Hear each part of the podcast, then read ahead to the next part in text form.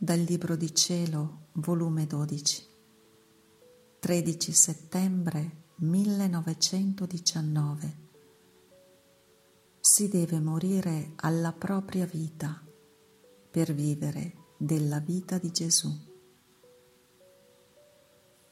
Le mie amarezze crescono e non fo altro che lamentarmi col mio sempre amabile Gesù, dicendogli, pietà, amore mio, pietà, non vedi come mi sono ridotta?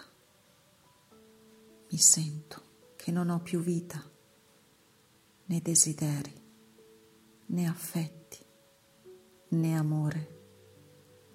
Tutto il mio interno come morto.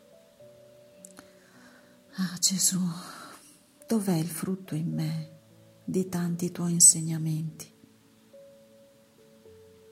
Mentre ciò dicevo, mi son sentita vicino il mio dolce Gesù e con catene forti mi legava e rilegava e mi ha detto, figlia mia, il segno più certo ed il suggello dei miei insegnamenti in te è il non sentire nulla di proprio. E poi, non è proprio questo vivere nel mio volere, sperdersi in me? Come vai cercando i tuoi desideri, affetti ed altro se li hai sperduti nel mio volere?